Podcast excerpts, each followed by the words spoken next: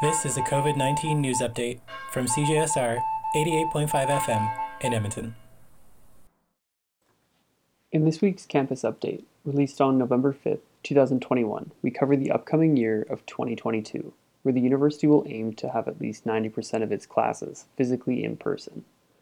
As case numbers have continued to rise, with the reported number from those aged 20 to 29 to be 351 from the week of October 29th to November 4th, it seems like this will be a tough task ahead.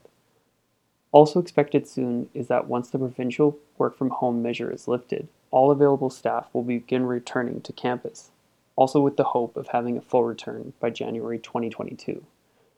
In conjunction with this, there will also soon be released a formal work from home program, whereby staff can apply after speaking with their supervisors and based on availability within that role. For more information on the Return to Work program, please keep updated at ualberta.ca slash COVID-19. For CJSR, this is Jared Kam.